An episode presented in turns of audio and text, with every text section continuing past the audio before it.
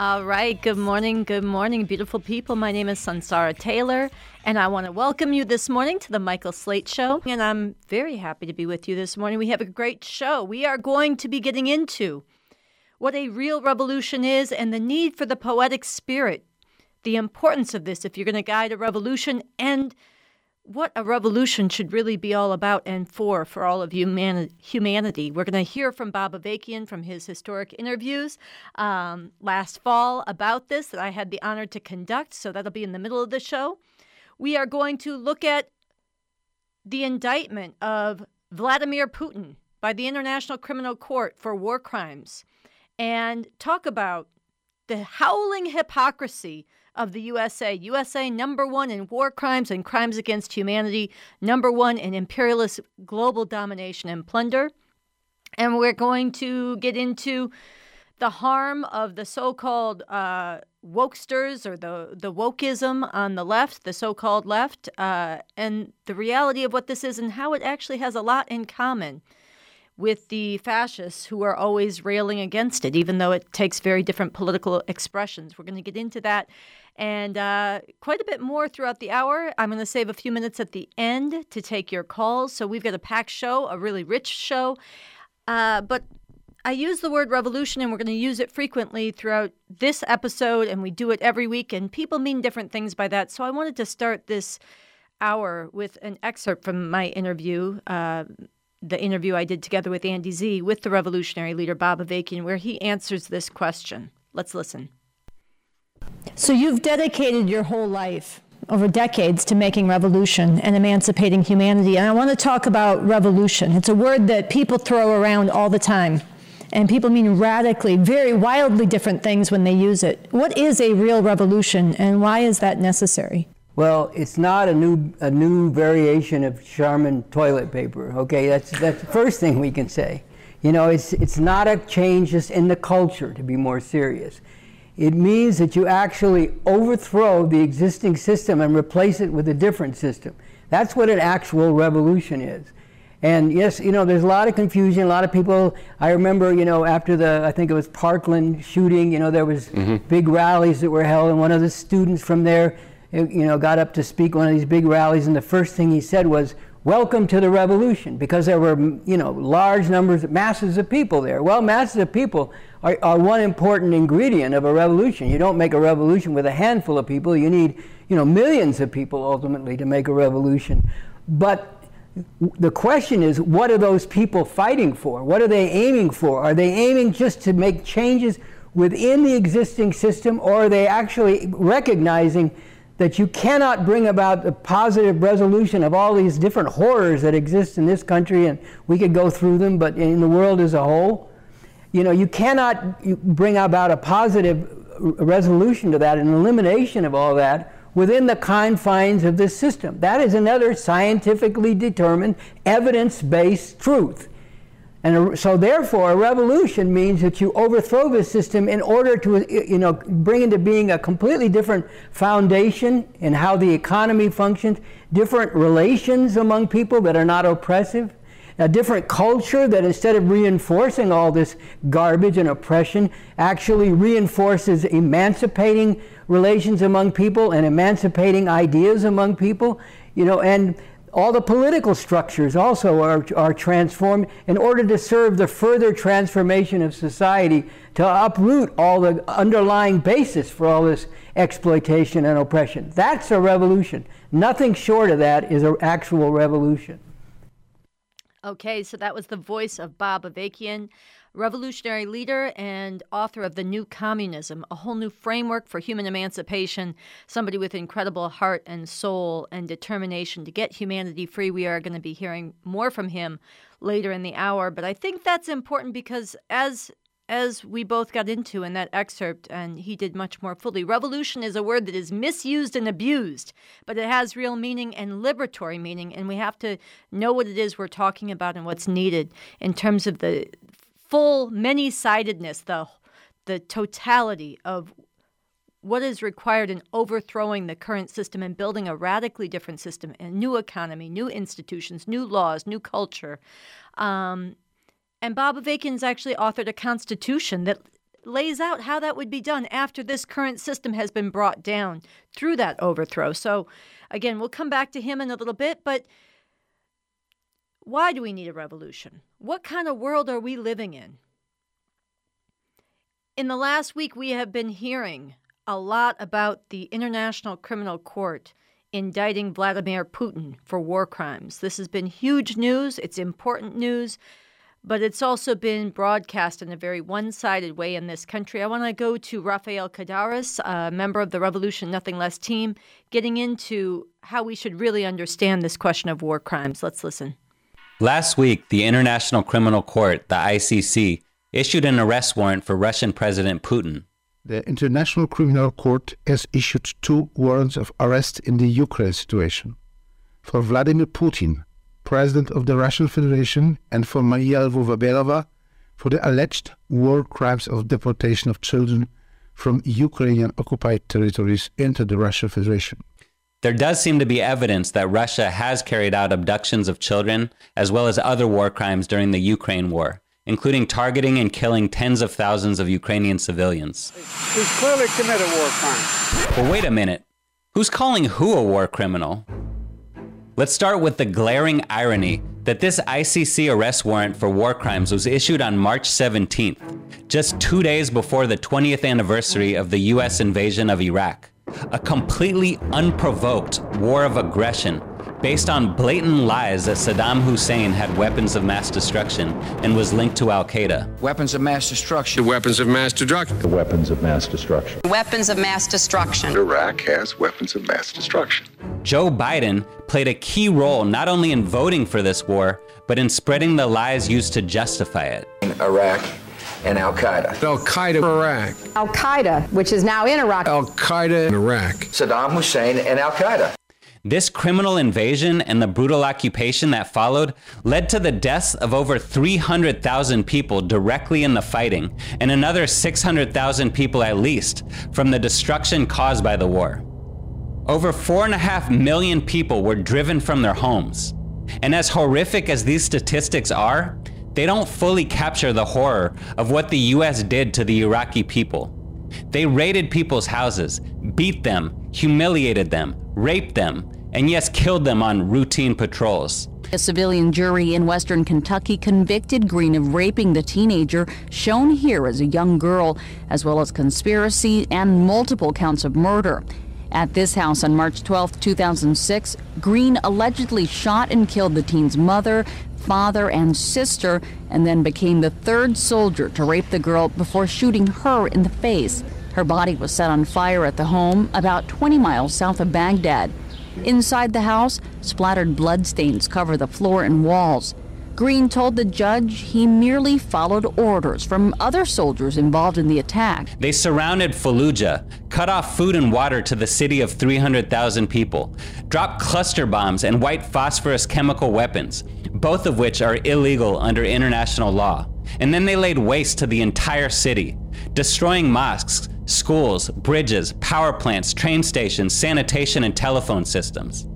In Haditha, rampaging U.S. Marines spent five hours going door to door, executing 24 men, women, and children, including a two year old. They burst into houses, killing 24 people. But they were all unarmed. Five were children. The names they wrote to practice their handwriting are still on the walls. The US threw thousands into prisons where military police and CIA carried out sadistic torture, including sexual torture. To this day, the Iraqi people continue to suffer the after effects of this towering crime against humanity. And this is just one of countless American crimes. Here we have hypocrisy on top of hypocrisy. Not only is the president of the world's number one crime syndicate accusing others of war crimes, He's celebrating the justice of the International Criminal Court that the US is not even a signatory of. In fact, the US has attacked the ICC for decades. And in 2017, when the ICC finally concluded that it had enough evidence to show that US forces had committed torture in Afghanistan, as well as in secret CIA black sites around the world, US officials denounced the court and revoked the visa of the chief prosecutor the United States is not a party to the ICC. and We will take all necessary measures to protect our citizens from this renegade, unlawful so called court. Yet now, Biden and others in the U.S. ruling class find this International Criminal Court to be a legitimate authority, as long as it only prosecutes the U.S.'s enemies, like Russia. As the former slave and freedom fighter Frederick Douglass famously said, for revolting barbarity and shameless hypocrisy, the U.S. reigns without a rival. All right, that is Rafael Kadaris, and it is so true what he is saying. We are so bombarded, so brainwashed in this country to think America is the good guys, that the U.S. soldiers and military out there fighting, bombing, terrorizing, kicking down doors, carrying out war crimes and crimes against humanity are the good guys. We're indoctrinated to, to say thank you for your service. Um, and it it just saturates the culture. But what is the ser- who's being served here? It's the American empire. And when you are thanking those troops for their service, what you're really doing is thanking them for their dirty work out there serving this empire so you can have all your goodies in this country and then be brainwashed by the mainstream media and too much of the so called progressive media telling you that, uh, yeah, the U.S. is the good guys, that the real criminals are the others out there, Vladimir Putin and others. And yes, Putin is a criminal, but let's not be selective. Let's not be selective. Let's be consistent and let's recognize who has committed the crimes on the greatest level throughout humanity right now and over you know, the American century, as it's been called, because of the level of U.S. plunder. So I want to thank Raphael for that. It's so important to put it in perspective. We're going to take just a moment here with a musical interlude uh, Scorpio Rising by 10,000 Maniacs.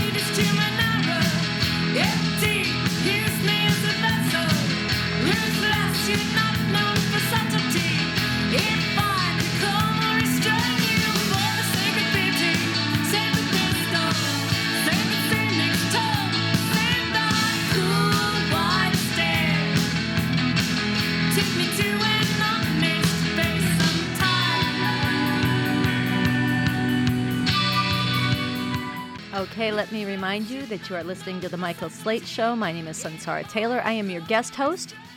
I want to move now to a more substantive excerpt from the interviews that Andy Z and I did with Bob Avakian last fall, and some introductory words from Andy Z about what it was like to do these interviews and the significance of them. So let's listen. Last fall, Sunsara and I had the extraordinary opportunity to interview Bob Avakian on the RNL Revolution Nothing Less show. These interviews are available on our YouTube channel at YouTube slash the RevComs. As an article that's on our website, revcom.us, observed, quote, what is concentrated in these interviews is objectively a game changer. There is simply no one and nothing else like this, and any decent, honest, intellectually curious person who cares about the state of the world and watches these will be transformed. End quote. Avakian BA goes at so many different urgent questions, unrehearsed, with science, passion, and a whole lot of clarity. He wields science, applying the scientific method and the approach of the new communism to solving the excruciatingly and seemingly unsolvable problems that are confronting humanity. He breaks down and brings alive the problem that we face in the system we live under. That's at the root of all that we face from the danger of nuclear war. All this ridiculous stuff, people sticking their heads down or You know, I stay in my own lane. You know, you think if there's a nuclear war, it won't touch your lane? To what this system does to black and brown youth. The mass shooting of black people, Latinos, and Native Americans by police is way bigger than any individual. You have to think in big terms about how are we going to deal with these big problems that are way bigger than any individual. The scope of these talks is nothing less than the whole world. Bob Avakian goes at these questions like nobody else. He speaks to and challenges the youth brought up in the vicious world who learn to mimic the big time gangsters who run this country with tragic and heartbreaking consequences. There's this whole notion that, you know, if you if you aren't fucking over somebody else, you're weak. The choices are not being the fucker or being fucked over. The choices are being enslaved or emancipated. He speaks of the import of beauty in the natural world and in art. Why to appreciate Shakespeare as well as art and literature from around the world? The kind of world we're aiming for is not one where that kind of beauty is discounted or, you know, suppressed, but one where the human being's need for that is given much fuller expression. This comes alive in funny childhood and high school memories with deep lessons for today. I consider like one of the great things about Berkeley was that it only has one public high school. And so when you go to that public high school, you know, you're thrown together with everybody. He doesn't shirk from the harsh reality that is bearing down on us with the future hanging in the balance as the system of capitalism imperialism takes us to the edge of nuclear annihilation and climate catastrophe. He breaks down the workings of the system so vividly and clearly that at one and the same time someone without much education can understand it and someone with a whole lot of schooling is compelled to confront the actual reality that is the system at the root of what we face today. Most of all, the interviews bring that we don't have to put up with any of this. A radically different and far better world through a real revolution to overthrow this system is possible. Speaking particularly of the heightened danger of nuclear war, BA says, quote, we can no longer afford to allow these imperialists to rule over us. They need to be overthrown as soon as possible, end quote. By the time you get to the end of these three interviews, you feel this possibility, even if you never considered it before.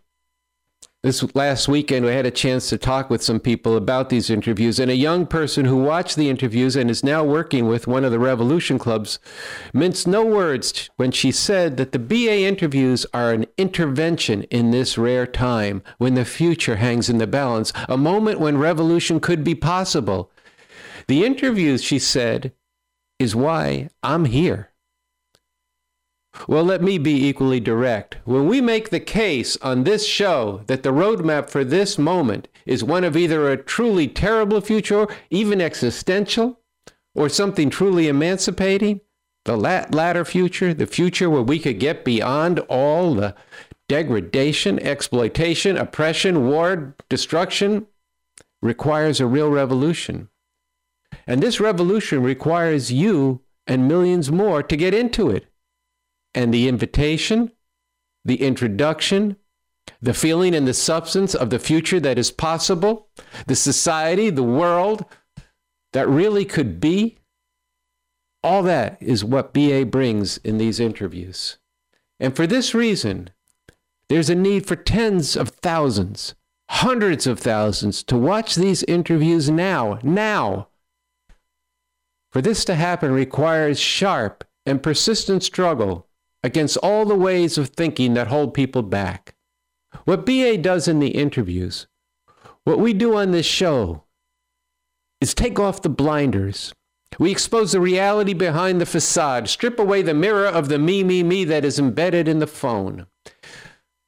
Take what BA brings, take what we bring in this show, and be a part of shaking and waking people up. Provoke them, challenge them, inspire them to see how they are thinking about things is not how things actually are. America's not the good guys. When the police murder our youth over and over again, they are just doing their job. They are not there to serve and protect anything but the system. Thinking that you have your own reality is absolutely ridiculous. Reality is reality for everyone. There is no savior from heaven or the Democratic Party coming to save you. We face a system. It hasn't been forever, and it need not be forever. Watch these interviews with Bob Avakian, feel it, and come to know what really could be.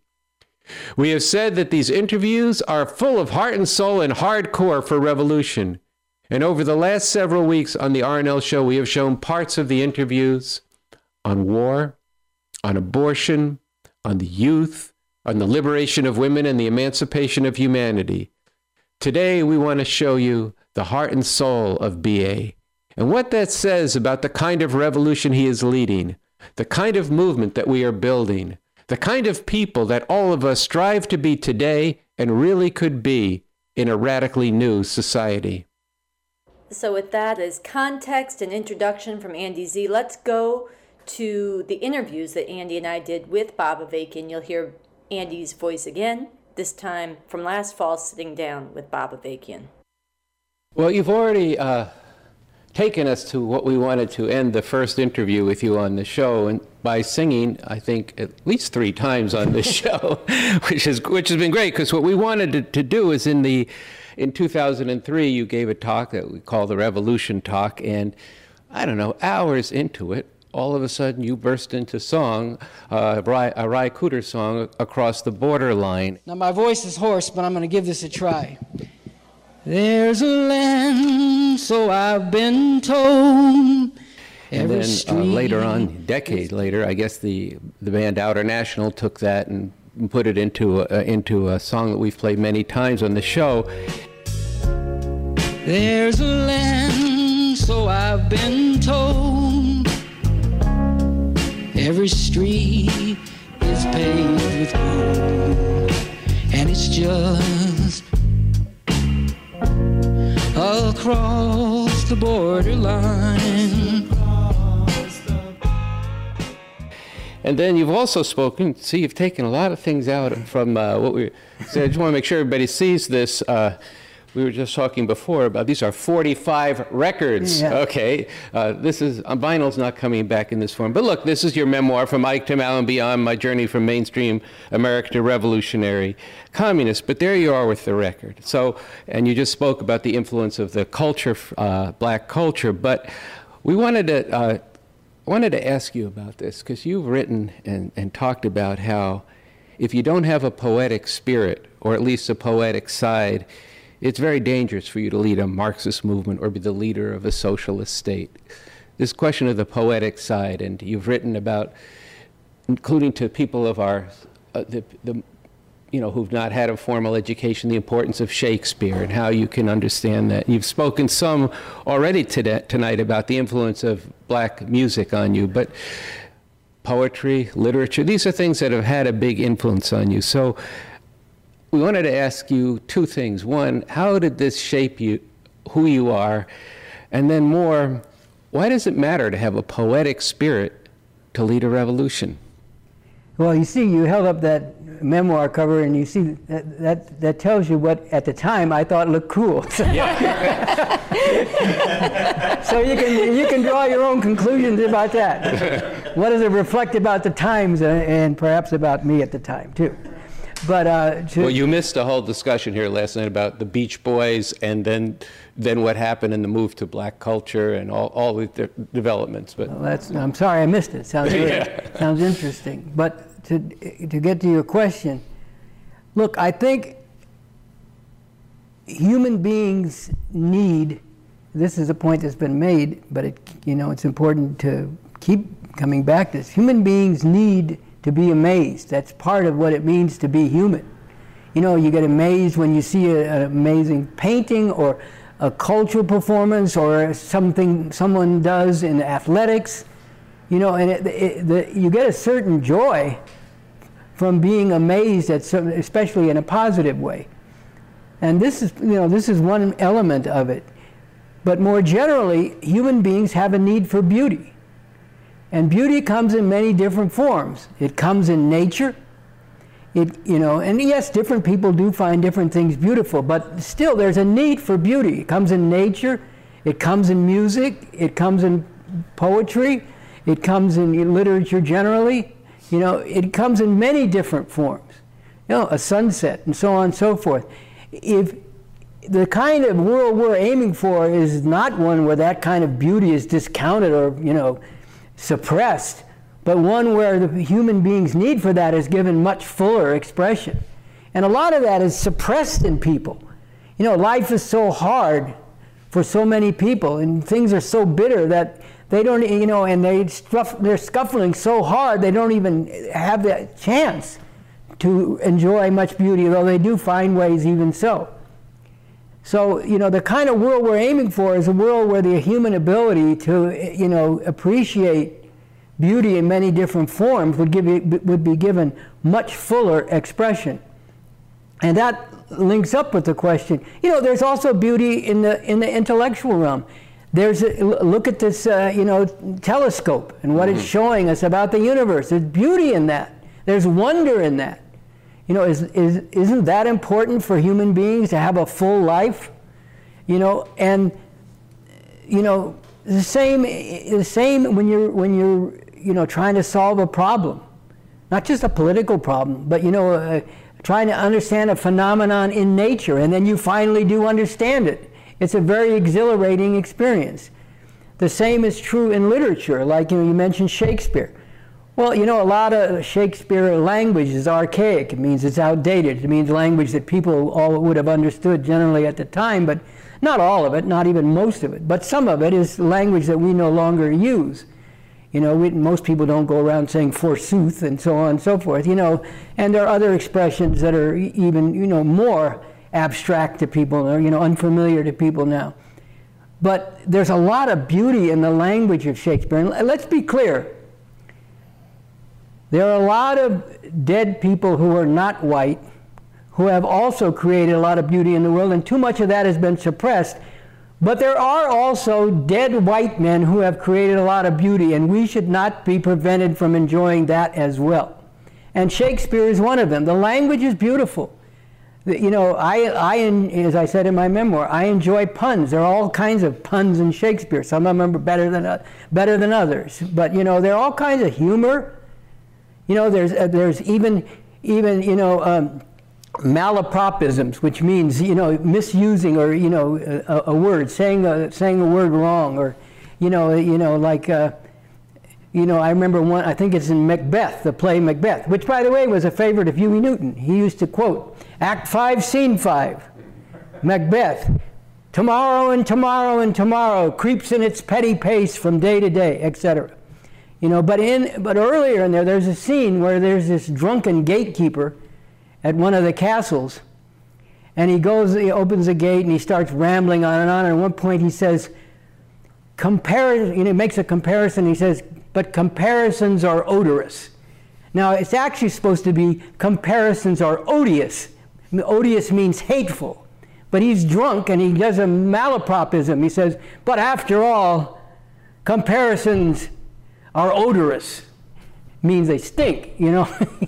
so, you know, even things like that are, you know, I, I, get a kick out of it. You know, it's funny. You know, it's, it's a good use of a malapropism. You know, it's a good use of language, you know, and distorting language for the purpose of humor. You know, and different people like different poets, you know, modern poetry, poetry from the Romantic period. You know, I happen to like Keats as I was growing up. I found the, the language very evocative you know, it made me think about a lot of things, and it also just it, it, it created a certain feeling mm-hmm. beyond just you know the, what it made me think about. Created a certain feeling, you know. Uh, bright star, were I as steadfast as thou art. You know, just you know, looking at a star and saying, okay, this star is, you know, seems to have a lot of constancy. It's there all the time. You know, would that I could be as firm as that. You know, just, you know, things like that that, you know, make you think, make you feel. If you don't have an appreciation for that, then when you turn to politics, you're going to tend to be very dogmatic. And, and you're going to be very dry, and nobody's going to live in any kind of world that you have anything to do with setting the terms of. At least I certainly wouldn't. And I don't think most people would. So, this is what I mean when I say, you know, you don't have to write poetry. That's not my point. But you know, you have to have an appreciation for beauty in all these different kinds of ways. In, or else you're not aiming for the kind of society that we need to be aiming for, where human beings can really thrive in the fullest way and in the fullest dimensions.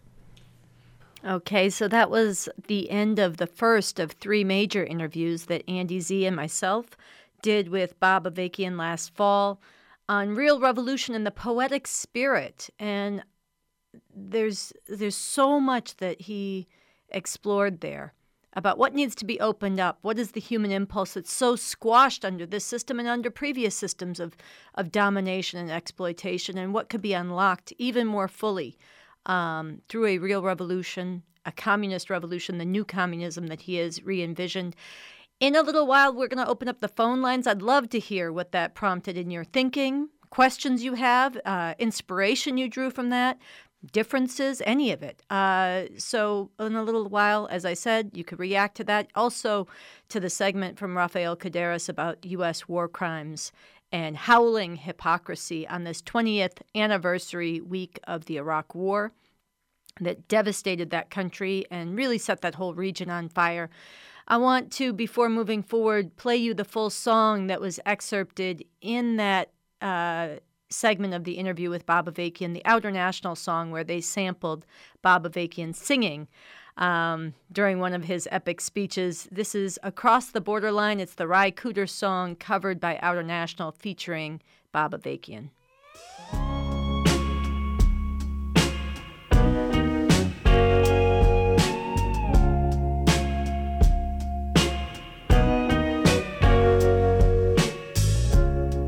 There's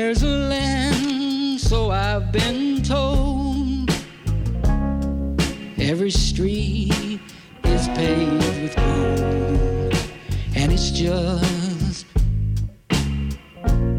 across the borderline.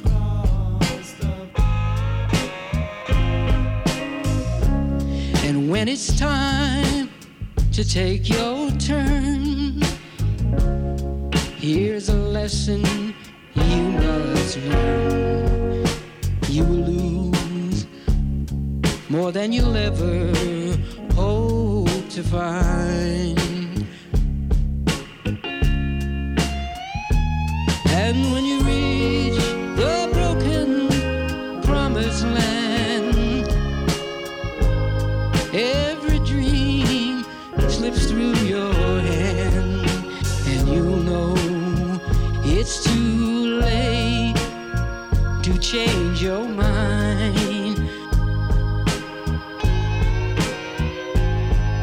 You paid the price to come this far.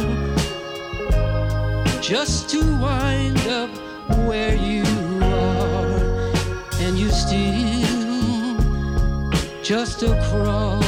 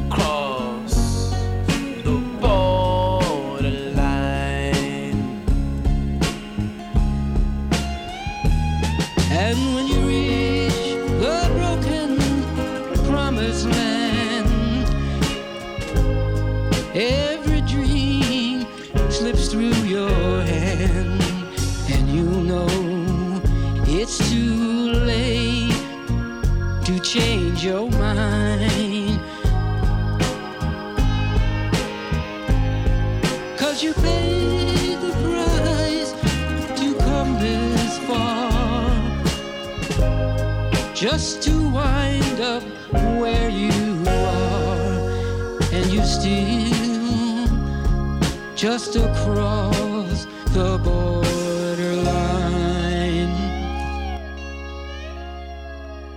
Okay, that is Ry Cooder's song performed by Outernational featuring Bob Avakian. And you can thank me uh, for not succumbing to the urgings of our engineer here, Gary and joining in singing for you there. I sang along in studio, but we did not broadcast that, and uh, it would have not been nearly as uh, powerful as what you just heard. But we are happy to be here singing along with you. So, uh, as I said before, we're going to open the phone lines in just a few minutes for you to react to all of what you have heard. But we have one more piece I want to bring you before we open up the lines. Um, let me remind you you're listening to The Michael Slate Show. My name is Sunsara Taylor. I'm your guest host. And we've been getting into uh, last week. This week, we're going to do it again. And we're going to be doing it going forward. The incredible damage being done by this wokeism on among progressive people, especially young people. And I guess I could say more, but I say it in this segment. Let's dive into the segment. You'll hear from me about this, and then we'll open up the lines on the other end. Last week, rabidly conservative author and commentator Bethany Mandel was promoting her new book, which dedicates an entire chapter to calling out wokeness when she was asked a simple question to define what she meant by woke. In a clip that, as she predicted, went viral, she completely choked on her answer. When we what talk does that mean to you? Could, could, would you mind defining woke? Because it's come up a couple times, and I just want to make sure we're on the same page. So, I mean, woke is sort of the idea that um, I this is going to be one of those moments that goes viral. I mean, woke is something that's very hard to define, and we've spent an entire chapter defining it.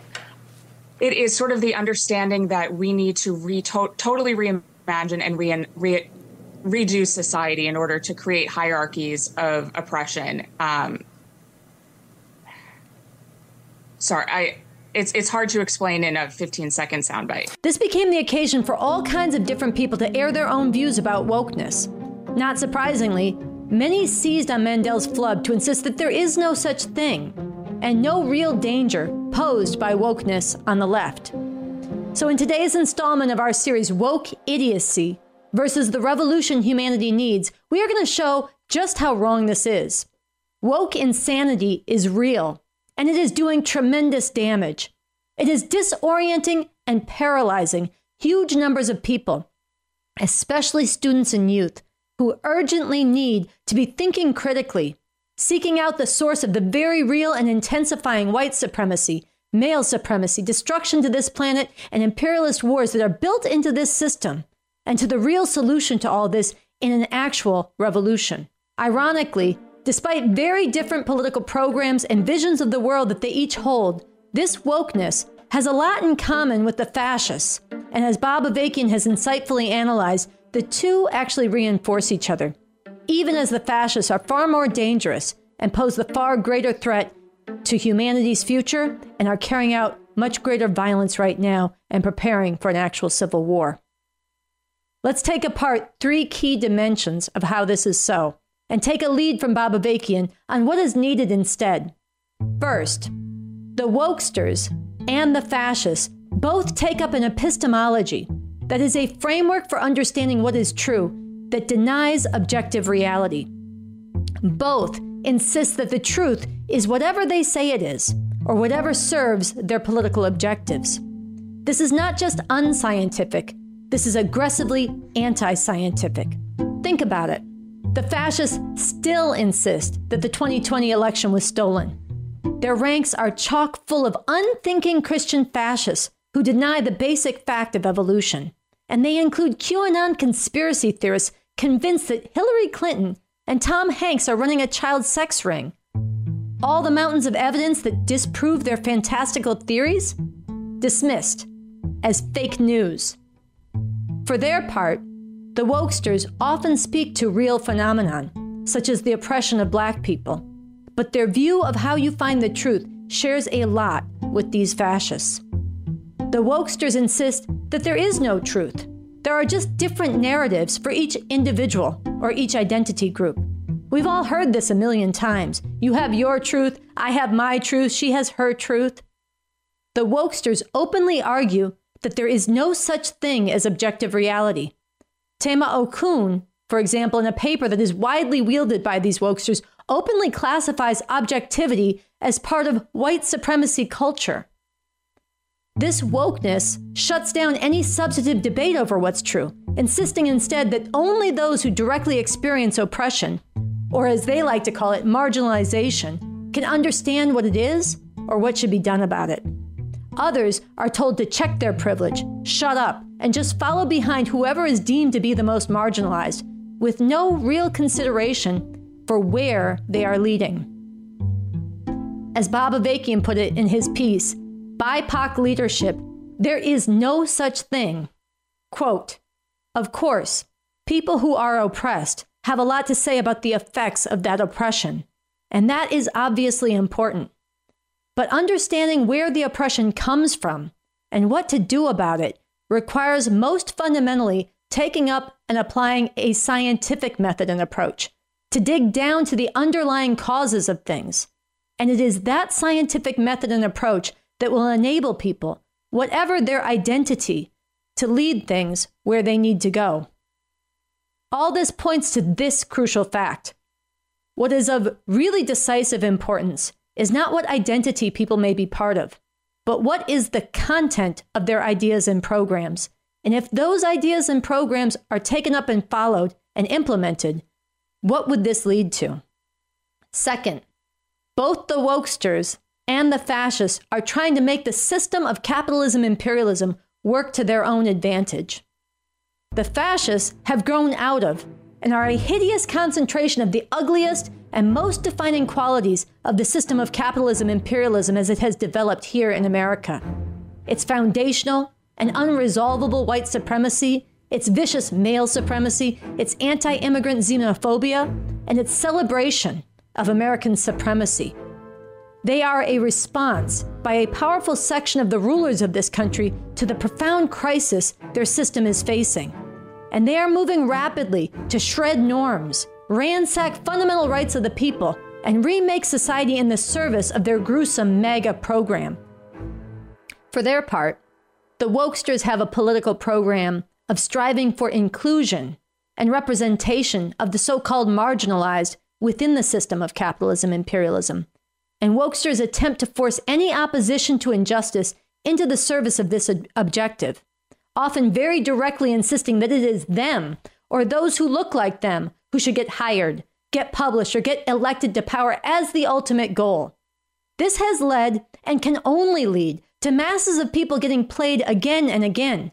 Seriously, on this 20 year anniversary of the illegitimate, unjust, immoral war on Iraq, do you really think it makes one shred of difference to the Iraqis whose homeland was invaded and bombed and millions displaced that Colin Powell, who played a decisive role in lying the U.S. into that war in the first place, was the first black Secretary of State?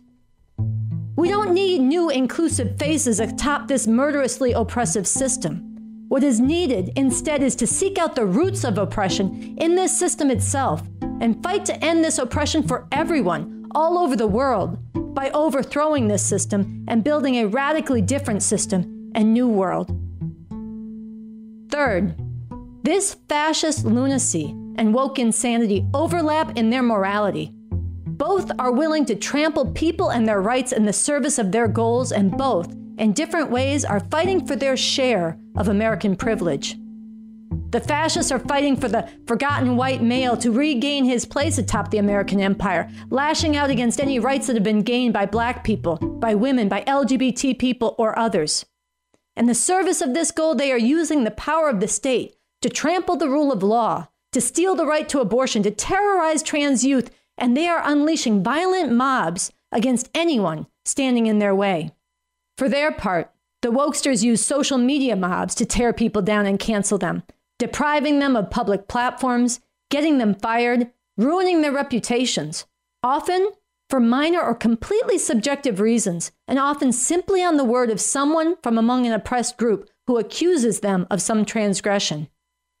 Meanwhile, these wokesters insist that they themselves be guarded against any triggering phenomenon, sheltering in safe spaces that hide from the real world, not only ignoring, but indulging in the privilege that comes from living in the USA, a country whose wealth and power rests on brutal exploitation and oppression throughout the world, backed up by the massive violence of the American military. So, to be clear, once again, it is the fascists that are by far doing the greater damage and who pose the greater threat to humanity's future.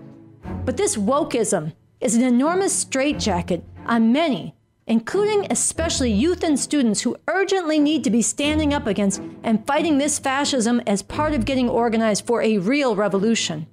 And the more extreme and lunatic the expressions of this wokeness become, the more they are giving fodder to the fascists to seize on. Hardly a day goes by that Fox News doesn't feature some lunatic wokeness gone wild to whip up their fascist base to wage their war against any and all calls for a more just society and world. The danger of this dynamic is captured well, even if in a way that itself embodies anti trans bigotry, in a tweet from a fascist former congressman from Iowa, Steve King, that Bob Avakian has highlighted in several of his talks. Quote, Folks keep talking about another civil war. One side has about 8 trillion bullets, while the other side doesn't know which bathroom to use. King is pointing to the actual, real possibility of civil war and mocking the way in which this woke stuff is totally disarming those who will be the targets of it. We cannot allow this dynamic to continue. Our side desperately and urgently needs to completely break out of this wokeness and any defensiveness in the face of it and take up the serious struggle to understand and change this world, the real world, in the interest of humanity as a whole. To that end, these words from Bob Avakian in his piece, Something Terrible or Something Truly Emancipating, provide direction and leadership. Instead of staying in your lane and going for self, I stay in my lane. Always put you first. While this system is moving to even more decisively crush any hope for a world worth living in, people need to be looking at the bigger picture, focusing on the greater interests of humanity and the possibility for a far better world, and acting to make this a reality. Instead of snarking and sniping at each other and being divided by identities, people should be working to unite everyone from every part of society who can be united in the fight against oppression and injustice, with the goal of putting an end to this system that is the source of this oppression and injustice. Okay, so that was the voice of Bob Avakian at the end. As I said, we have just a few minutes we've saved here at the end of the show to get your calls in, to react to what we've covered today, to ask questions, to pose differences, to voice agreement, to deepen however you want to come at it. This question of the wokeness um, gone wild. I like that phrase I used. Um, and the harm it's doing. We're talking about the wokeness gone wild and the idiocy and the way it's shutting down critical thought among people who need to be standing up, among the decent people. It's it's understandable, not acceptable, but understandable that fascists deny reality, that fascists use mob intimidation to get their way. Um, but it is unacceptable that this is going on to way too much a degree among the decent people.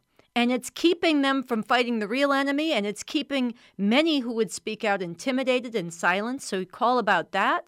Call about the interview that you heard from Bob Avakian on the poetic spirit and how central this is to the revolution we need and to what it is to be human and what we need to unleash in a, in a much bigger way for all of humanity through the struggle now and through the world we're bringing into being. And we also touched on the U.S.'s war crimes in Iraq on this 20th year anniversary and the hypocrisy of this country's media blaring everywhere the indictment by the International Criminal Court for war crimes of Putin, while the U.S. officials completely uh, ransacked the legitimacy of that court when it accused the U.S. of war crimes. It said, oh, we don't respect this court. Um, I played you the voice of Mike Pompeo, former Secretary of State, saying exactly that. So we have a question or a comment from one of our listeners. Um, please uh, let us know who you are and, and what's on your mind. Yes, Madeline. Madeline, you're on the air. M- welcome to the Michael Slate Show. Oh, it's me? Okay. Um, I I thought woke just sort of meant aware of the needs of others rather than sort of big label. And it seems like don't make allies into enemies. I remember in the movement in the 60s, it was like my way or the highway a lot. So I'm wondering that's that's about it. All the best. Well, Madeline, I, I, I thank you for that comment, and I think it is important to make a distinction between the word woke and the way many used it historically and still do, which, as you said, means just to be aware, um, in particularly of racism, but not only. And in that sense, it's absolutely a, a different phenomenon. But I think there's no denying that there is a woke fanaticism, which is anti-rational, which is precisely um, the culprit of, of of shutting down discussion and debate. And that's what I'm calling out. It's one thing to say, I have a different program on how we get free. I have a difference with the substance of your argument.